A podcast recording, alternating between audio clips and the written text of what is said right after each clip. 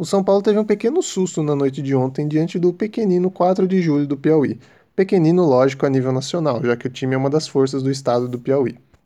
O susto veio com Dodô Biberibe, que abriu o placar logo aos 30 segundos de jogo, numa falha da, do sistema defensivo do São Paulo. Dudu Beberibe, que é torcedor do tricolor, e chorou na comemoração, talvez sendo uma das grandes histórias que o 4 de julho leva nessa Copa do Brasil. O time do Piauí sonhou com a classificação, já que estava dois gols à frente do São Paulo no total e o São Paulo precisava de três gols para não precisar de uma prorrogação para eliminar o time piauiense. Porém, o São Paulo era muito superior tecnicamente e fisicamente, e isso acabaria fazendo a diferença ao final do jogo.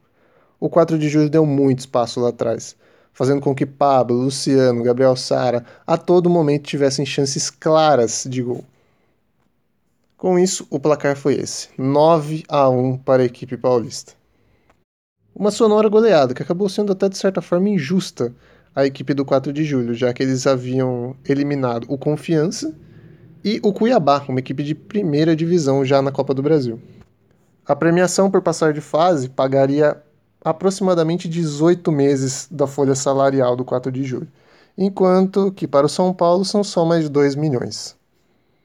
De positivo, as estatísticas dos jogadores do São Paulo que agora melhoram na artilharia, já que Pablo fez três, Luciano fez dois e outros jogadores ainda marcaram, como Rigoni e Gabriel Sara.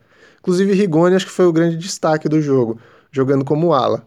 E num esquema com três zagueiros em que os alas são extremamente importantes para o São Paulo, talvez Rigoni ganhe oportunidades, num lugar já bem movimentado com o veterano Daniel Alves e com Igor Vinícius. Agora o São Paulo avança para as oitavas de final, com um confronto ainda indefinido, já que depende de um sorteio da CBF sem data definida. São Paulo que terá o retorno de alguns jogadores vindos da data FIFA. Lisieiro volta da seleção olímpica e Arboleda volta da seleção equatoriana. Seguem no departamento médico Daniel Alves, Benítez e Luan.